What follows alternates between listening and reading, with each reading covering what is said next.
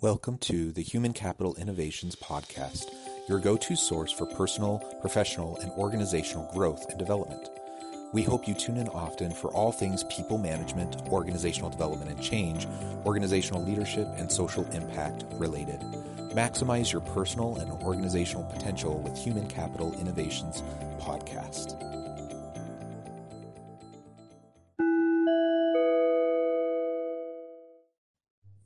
Welcome to the Human Capital Innovations Podcast.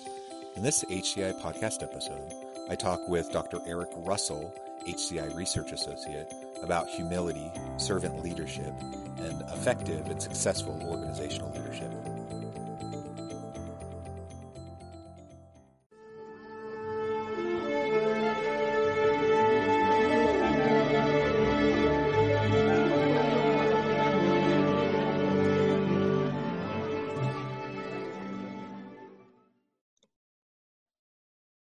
Russell, welcome to the Human Capital Innovations Podcast.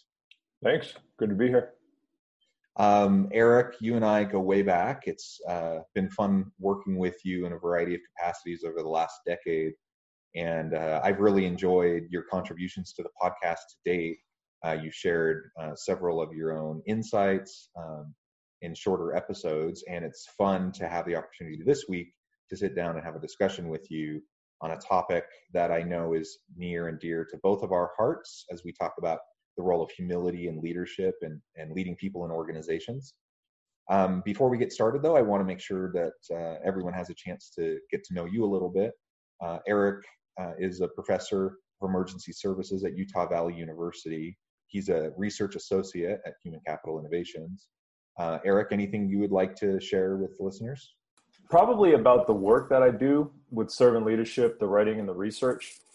Um, a lot of it is so grounded in humility, and I think it's a big deal. I'm excited that you know we're going to be talking about that today, and just the role that humility plays um, in leadership, as well as in the leadership, the leader follower um, relationship as well. So I'm excited to to start bringing it to life um, in this format I think HCI is a, a great way to do it. And yeah, we know yeah. a lot about it. We've dialogued about it. We've definitely been humbled in our careers and we, we yeah. know we know the role that it plays. Yeah, and and I should share with with the listeners too. Eric and I both um, strongly believe in servant leadership. We're both members uh, uh, of the Greenleaf Center um, of Servant Leadership, and you know that the, the, that framework provides the guiding principles for how we think about leadership generally.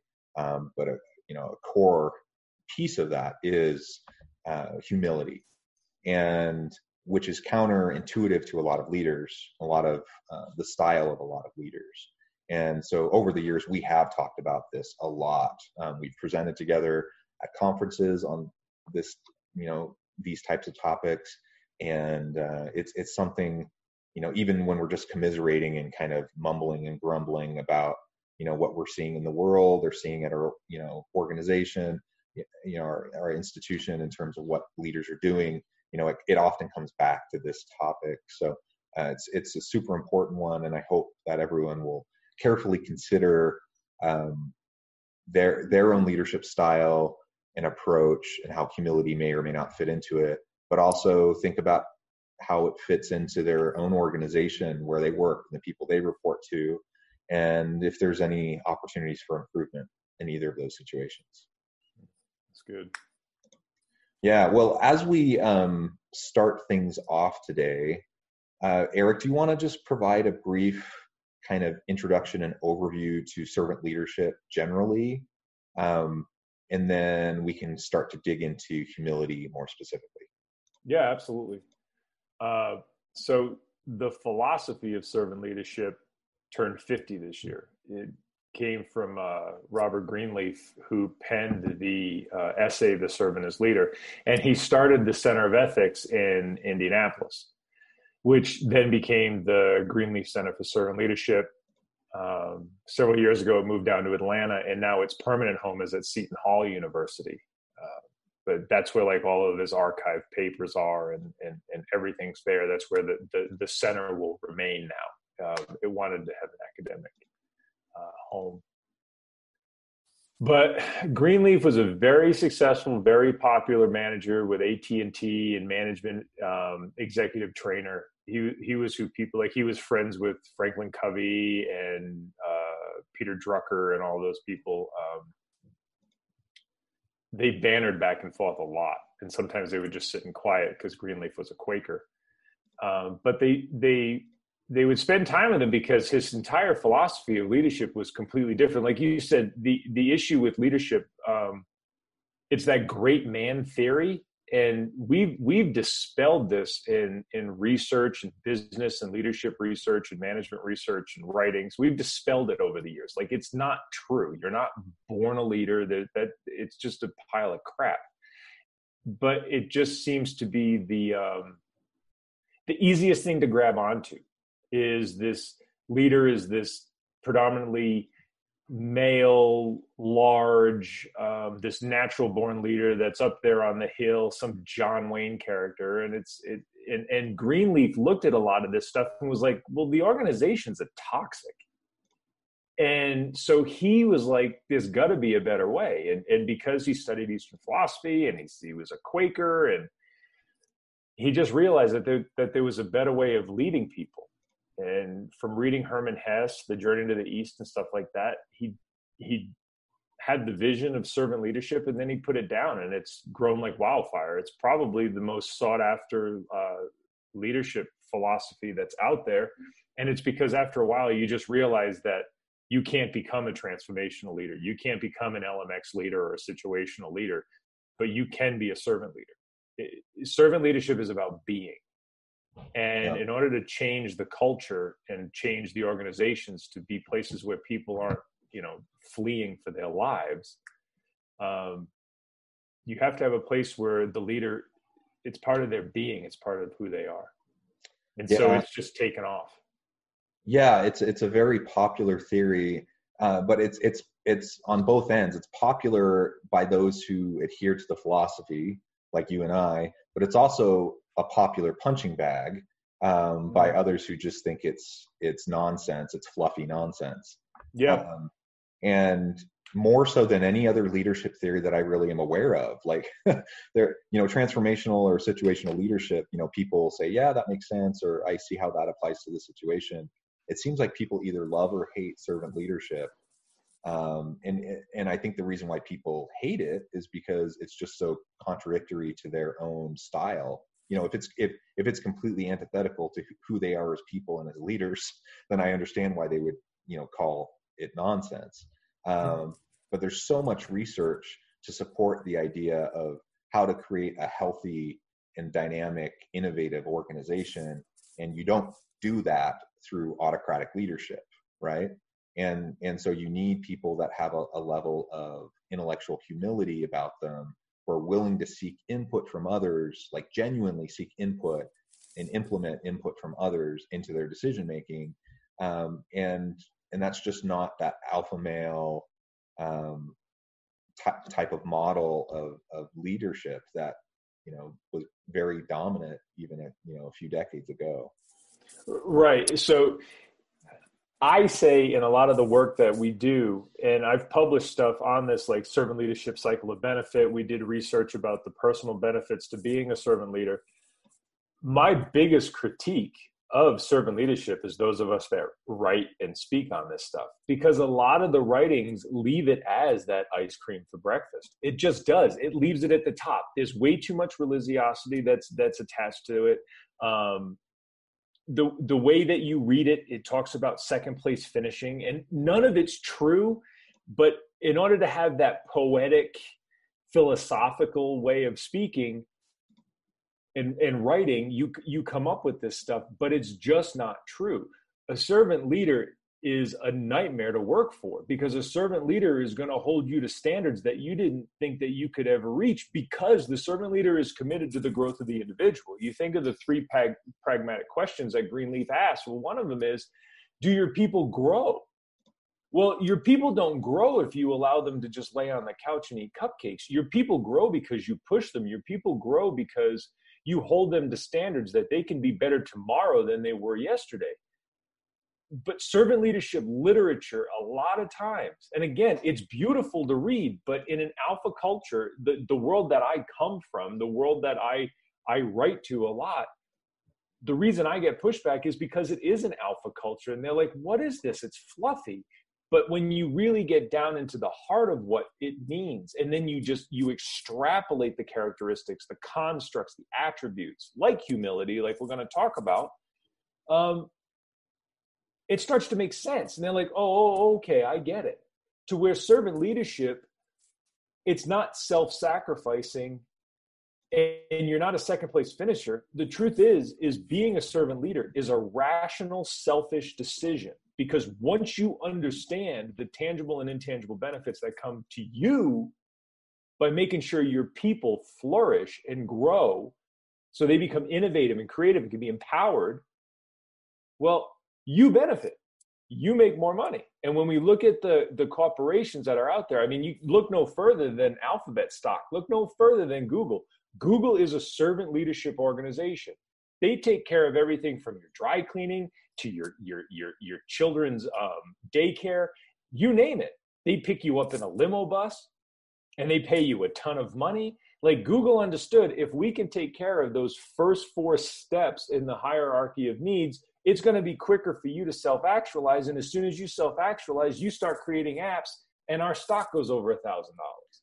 Yeah, well, and I think of like companies like Google or Twitter or Qualtrics. You know, some of these tech companies that have already oh, announced. Yeah. Yep. They've already announced that coming out of this COVID pandemic, they're allowing people to continue to work from home. Yep. At least through the end of the year, if not for forever.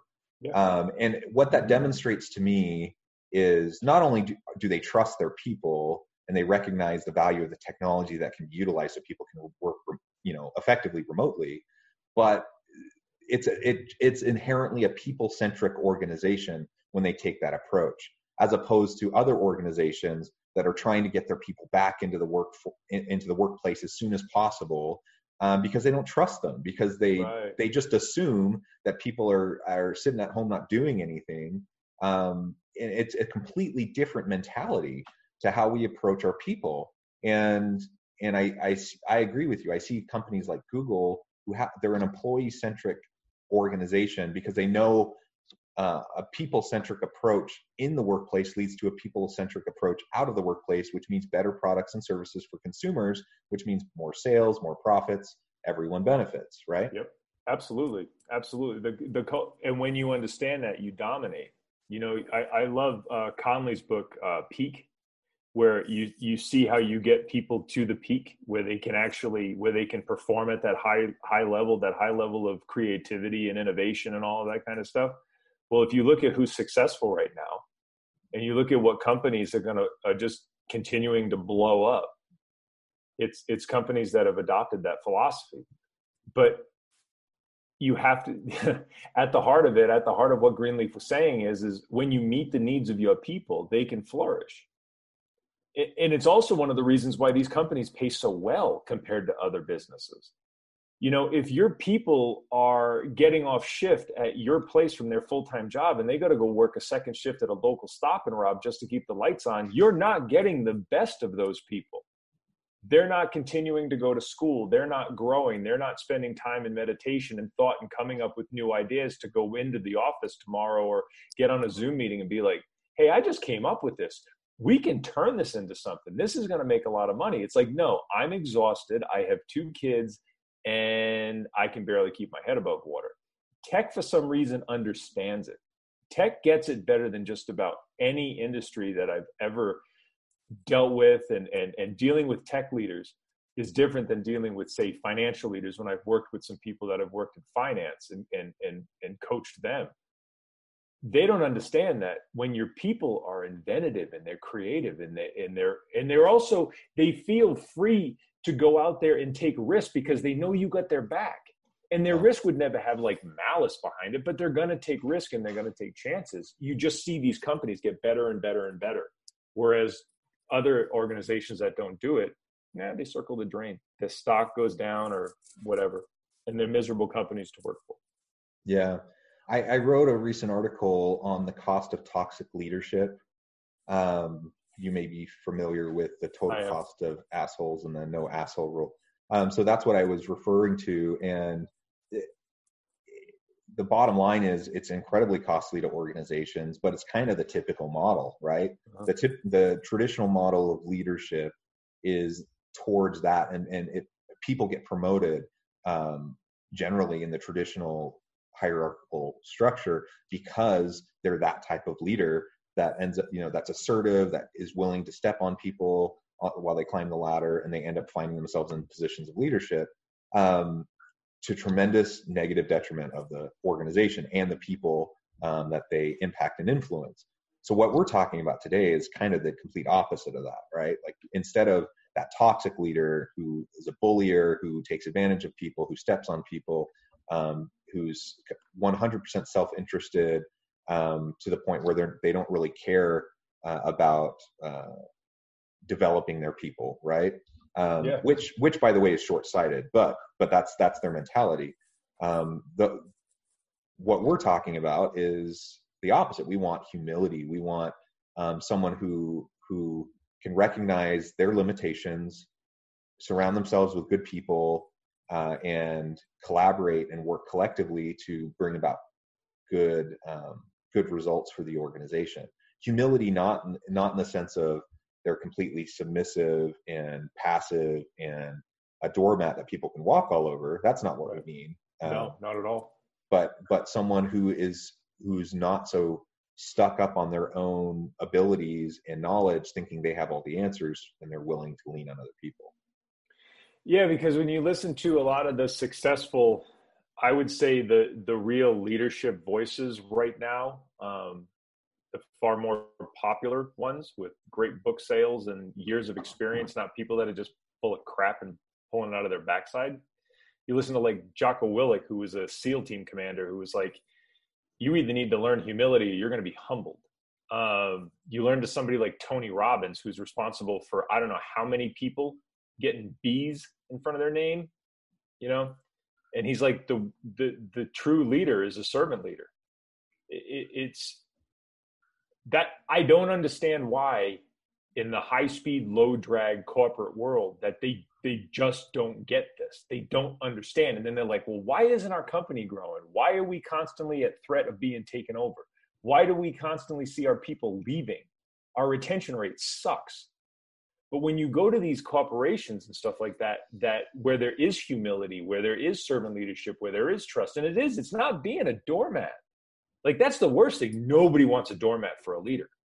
But what we what we think is is you're either a doormat or you're an asshole.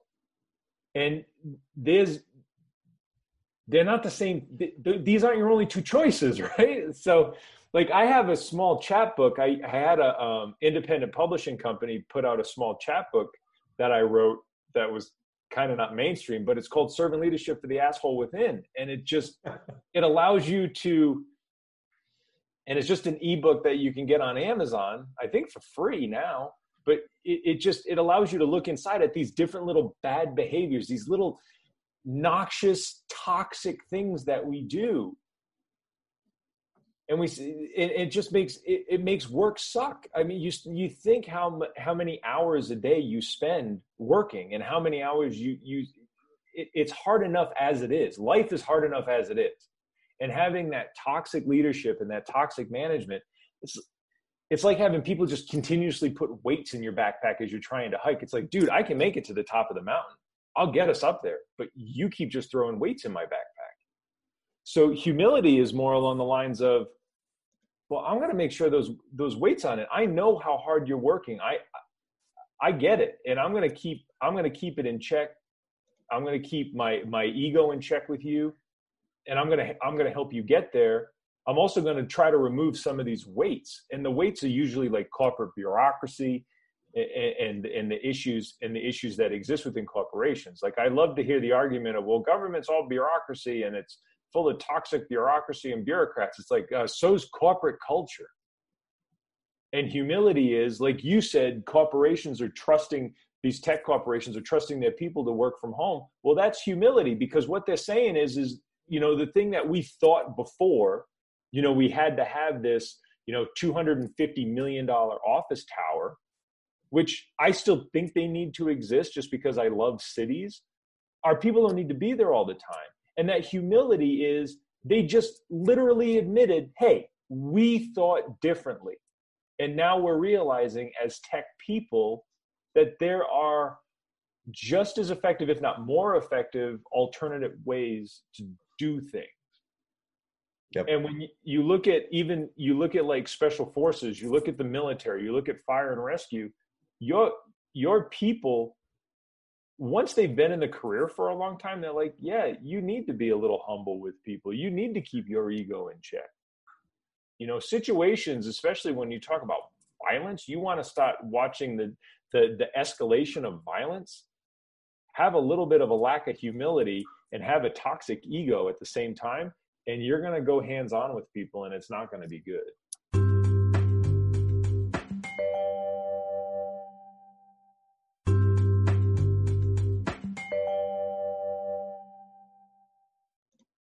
so and i agree with all of that. Um, I'm, I'm wondering why, why do you think it's so pervasive within organizations to have an ego dominated leader as opposed to a, a, leader who has some at least some semblance of intellectual humility and is willing to approach um, his or her people with with that trust and that humility? That's a good question one it needs it needs to be it needs to be said that ego matters. It really does. It's the ego that gets somebody to actually want to do something. To, so to deny ego, I think, is a problem, and ego matters. The problem with ego is when you think it's it's it's what matters and it's not in check. That's the difference. And there's a difference between ego is I want to become great at something. I want to learn this. I want to build a business, or you know, I, I want to join the Marine Corps and become like an MARSOC raider or something. Like I want to reach the peak of something. That's ego. That's drive, and that is part of a person's greatness is their ego. But it's not their leadership. And what we've done is, is we've taken it. It's be, it's sort of it's it's like that idea of well this this person's the best at digging holes so therefore they'd be the best at leading people at digging holes. Like it's not we we miss the point that ego matters as far as your drive and what you want to what you can become and what you want to achieve. But ego ego is toxic when it comes to relationships with people.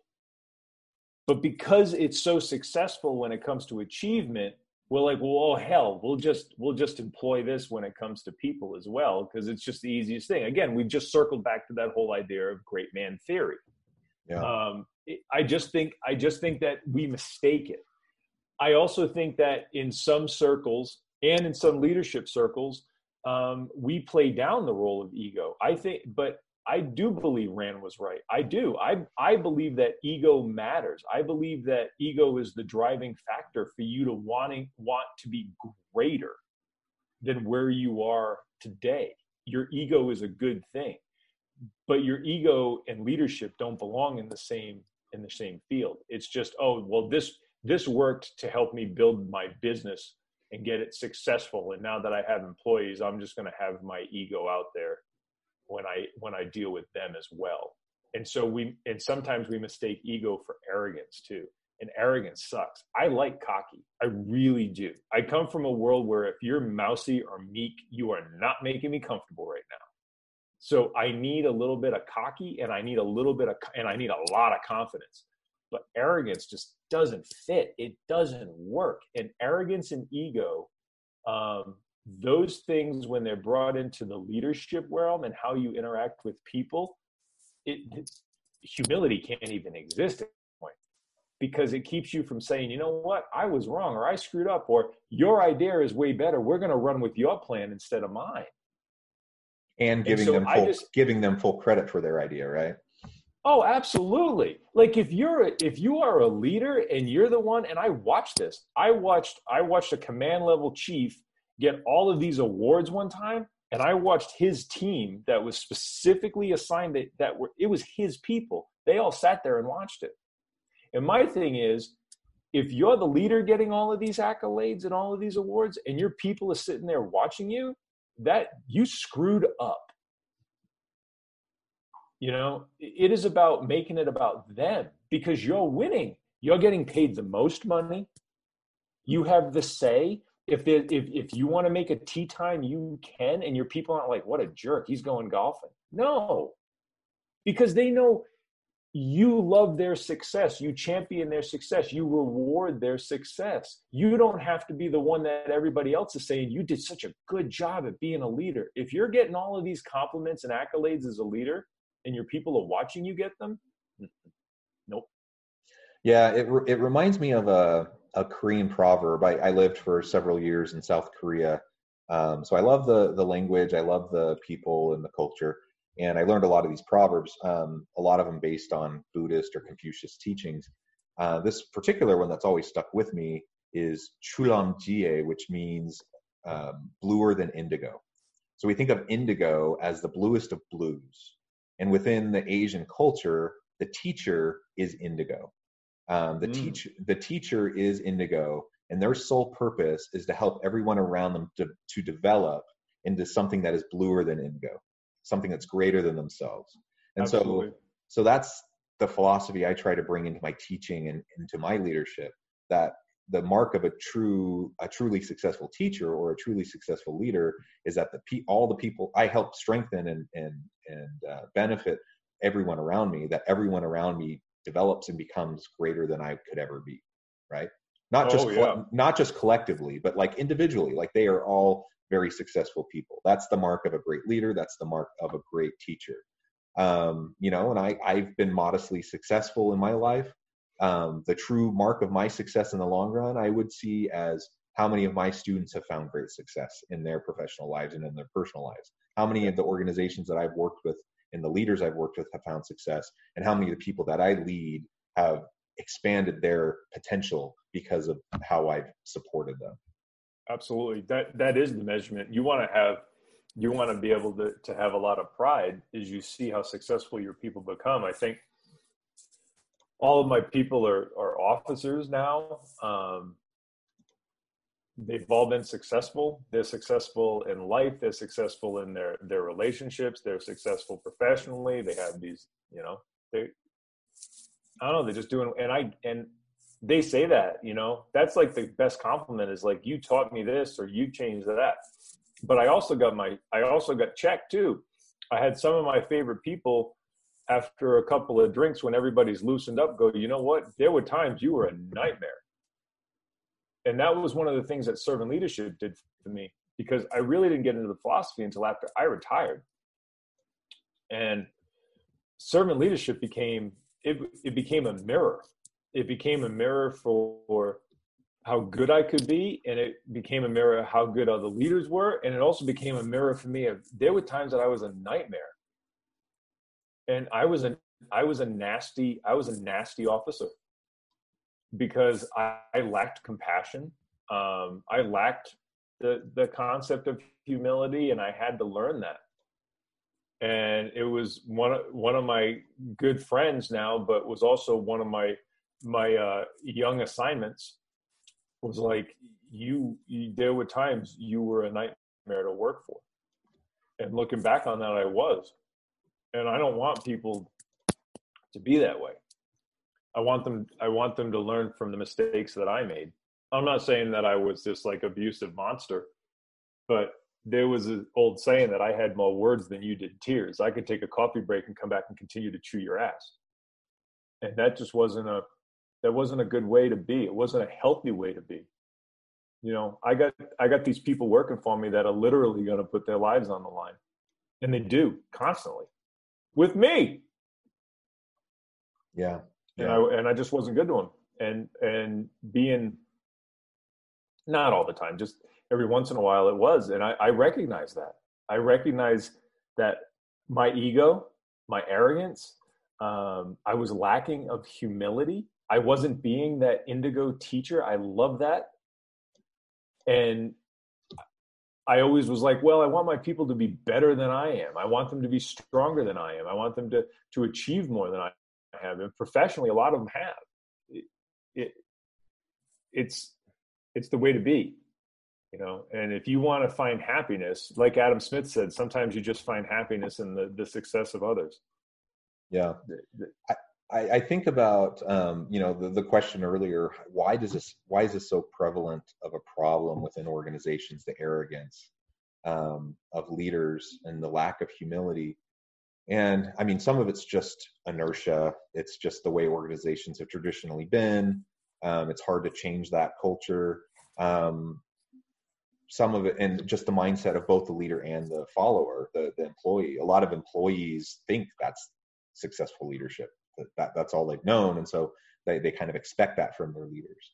Um, but i i think a lot of it also comes back to the like the the sycophant syndrome the bootlickers and the the suck ups um, every leader tends to attract those types of people um, and some leaders thrive on that type of person. And so i think it, whether whether you're an arrogant leader who who drinks the kool-aid and actually believes you're the greatest thing since sliced bread or if you actually have more humility those types of people are going to flock towards you and you have to find a way to keep yourself in check and you have to find a way to make sure that you're connected to reality and you're connected to the actual truth of your um, of your uh, behavior and the implications of what you're doing as a leader. Because if you're surrounded by yes men, they're just going to tell you everything you're doing is great and all your ideas are great. And that's going to feed into your ego, into your arrogance. Um, and a lot of leaders do surround themselves with those people on purpose because that's because they're they're insecure and they they need to feel that validation on a regular basis. Um, thoughts on that? Uh, yeah, because it, it, it feels good, right? I had a friend of mine once. She ran a charity of this like. I don't want us to get sued, so she ran a charity of this this very very famous, very wealthy individual who was one of those people and still is because he's alive recognized on like every continent and any kind like this this individual can't go anywhere and not have people um, just totally recognize him. The thing she said to me because because I was like, well, what was it like being around him? And she's like, it was like being around a God. And I was like, what? And she said, it was like being around a God because everybody who's around him treats him like a deity. And what happens with a lot of people who are leaders is they they get treated like gods. And that's what sycophants are is is you're always right, it's great. But what leaders don't understand, and this is the best part, is the sycophant wants you to fall off the cliff. They're not going to tell you that that next step is a thousand feet down because if you die, they get to move into your spot sycophants will always like Mr. Smithers from The Simpsons would be that way whether or not they were they were with this individual or the next one because they know that they just continue to move up and whether or not you go off the cliff you go over the waterfall they're not going to tell you there's a waterfall up ahead they're going to tell you you're the greatest because as soon as they fall they get to move on it's like a remora okay if a great white shark dies you know, a bunch of orcas kill the great white shark. The remora don't give a damn. They just go find another shark and suck off of that one. That, that's the thing is when you surround yourself with sycophants, you're not surrounding yourself with loyal people. Loyal people, but they'll never disagree with you in public either. That's another thing. And I see that a lot in our media today. It's like, well, tell me how much your boss sucks. It's like, no, you that's that is the most childish answer and anybody who has any any success whatsoever knows damn well that you do not disagree with your leaders in public but you do in private and you talk to them in private and you're open and honest with them and so as a leader if you really want to be successful and you want your people to say hey there's a cliff you're going to go off of. Then you can't surround yourself with sycophants. You have to surround yourself with people that have the courage to tell truth to power. But you have to be humble enough to do that too. Because like you were saying when you're surrounded by people who are kissing kissing ass you really don't have to answer to anything in that moment. Because everything you do is right. Your decisions are fantastic. You're the greatest all this kind of crap. But eventually you're gonna you're just you're gonna fail and you're gonna fail miserably because you surrounded yourself with people that aren't going to tell you the truth. They're not going to make you better. And that that brings us not to not to go all the way back to this but that really brings us back to the whole concept of servant leadership and servant followership is a servant leader is committed to the growth of people and the servant follower is, is committed to the growth of their leaders. You know it, it's a it's a it's a cycle and so you want your leaders to be better. You want them them to grow. And you want your followers to be better and you want them to grow. And that cycle has to exist. But if you're but if your leaders are just toxic and and spinning their wheels and eh, really what, what are you going to get out of that? If you surrounded yourself with a bunch of sycophants you surrounded yourself you surrounded yourself with people that are just going to eat your corpse. Think that's what it is. They're going to eat your corpse. Nobody gives a damn I, I can't remember the because they you know whether whether they want to move into your position if and when you fall um, some some want that. Others simply once you're gone they're just going to go after the next best bet right? Right. So if they if they if they see the political winds changing and they think that you're in danger they're going to go behind what they think the next the next best bet is and they're going to get behind that person. So there's no loyalty to you no. even though even though face to face they'll say you're the greatest thing ever. Yeah. Yeah you like you meet you meet people that work for nonprofits. And um, they usually very well educated especially people mid-level and even even that are close to running the show. Um, top schools graduate degrees and they paid like crap. But they work within an organization and a culture that's just so positive and they're just happy to be there. And these are people that can go make two three times what they're making you, know but they don't want to go into that that toxic area. They don't they, they're not willing to just latch on to the next thing. Because that's a problem like if you're just doing so that having all of these decades behind me now to ha- to to see what life is really about. If you're just attaching yourself to something because you're just going to make a bunch of money yeah, you're going to be miserable. I mean in the end because once you get that money you just want more. And once you get that success you just want more. Once you get that power you just want more. Like there's nothing else there's nothing else there. There isn't a you're not growing. You're just trying to achieve these very superficial superficial things and that's what that's what surrounding yourself with sycophants is all about. They're going to let you fail and they're not loyal to you. They're that remora. They don't care that the orcas kill the great white. They just go and find the the next great white. They just they don't care. But that loyal culture where the leader and the follower are better this some humility you can admit when you're wrong. You want to hear the truth. Like why wouldn't you want to know the truth if I wrote something and I sent it to my editor and my editor was like, this is the greatest thing, and they publish it and it's just crap, well, that comes back on me, right? That makes me look like an idiot. But my editor gets to put a book out there and they get to sell it to all these libraries and everything and they make a ton of money.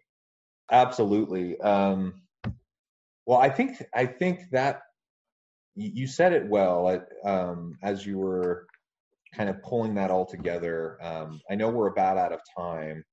Uh, perhaps we can uh, finish things off um, for today. I mean, this is a discussion that could go on and on and on, and we've really only scratched the surface in terms of talking about the role of humility as it connects with servant leadership and how it can manifest itself within organizations. Um, any final thoughts? Any final word on the role of humility and then we can continue this discussion uh, soon. Yeah. Um, so just a couple things with, um, you know, Greenleaf when he said the the ability to accept uh, gratefully, generously, the ability to accept generously. You know, when somebody when somebody gives you a compliment and it's a genuine compliment, and you just kind of just check it off because it makes us uncomfortable, or um, I think that always sticks in my head is be able to to accept uh, generously. And the other thing is is just study a little stoicism. You know, study a little Epictetus. Read the Enchiridion. It's free. You can download it. It's online. Just learn a little bit of learn a little bit of stoicism. Learn the humility and learn the courage and learn the wisdom. You know, it's the AA prayer that for Alcoholics Anonymous God grant me to the serenity to accept the things I cannot change, the courage to change the things that I can, and the wisdom to know the difference. That's humility. You know, surround yourself with people that are better than you. That's that's humility. Yep. Don't yep. don't don't try to be the best. Don't try to be the best B player. You know, when you want to have an A game surround yourself with people that are that are a game players and that are going to push you. And and that that humility will get you a long way. And when you recruit people in um, recruit people who are better than you. Recruit people that have strengths that you don't that can yeah. complement you. Well and maybe that's a great way to end this. Um, i love that idea. And as, as you were saying that it just reminded me that humility is not weak. It's not being insecure, it's not submissive. In fact, it's quite the opposite. Someone who's humble, who's a leader, has a heightened sense of confidence. They're incredibly secure with themselves because it's the insecure leader who doesn't want to surround themselves with people who are better than them, or they don't want to invest in their people to help them become better than them because they're worried about their power, right? But the mm-hmm. the secured leader can trust. They can be they can exercise humility. They can seek out the best input. They can surround themselves with the best people and they can support their people and help their people grow. Um, that is strength. That is um, confidence right? Um, i think that's what it comes down to. I agree. Well said. All right. Well eric it has been an absolute pleasure to talk with you. I hope we can do this often because it's always fun chatting about these types of topics um, I encourage listeners to check out Eric. Um, Eric's not a social media guy, so you can't find him on LinkedIn, um, but uh, but he has a profile, um, uh, uh, a professional profile at, at, the UVU website. You can look him up there. Reach out to him. You can connect with him through the HCI website as well. Um, thank you, Eric. I hope you and your wife stay healthy and safe, and that you have a great rest of your week. Same to you. Great talking to you. Bye.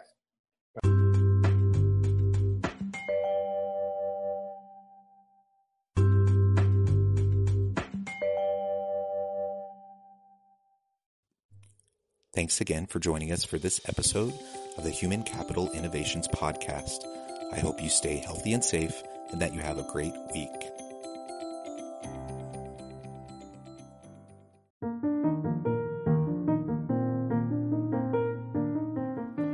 Check out our new weekly LinkedIn newsletter, Alchemizing Human Capital, exploring industry trends via original research and interviews with executives and thought leaders from across the globe.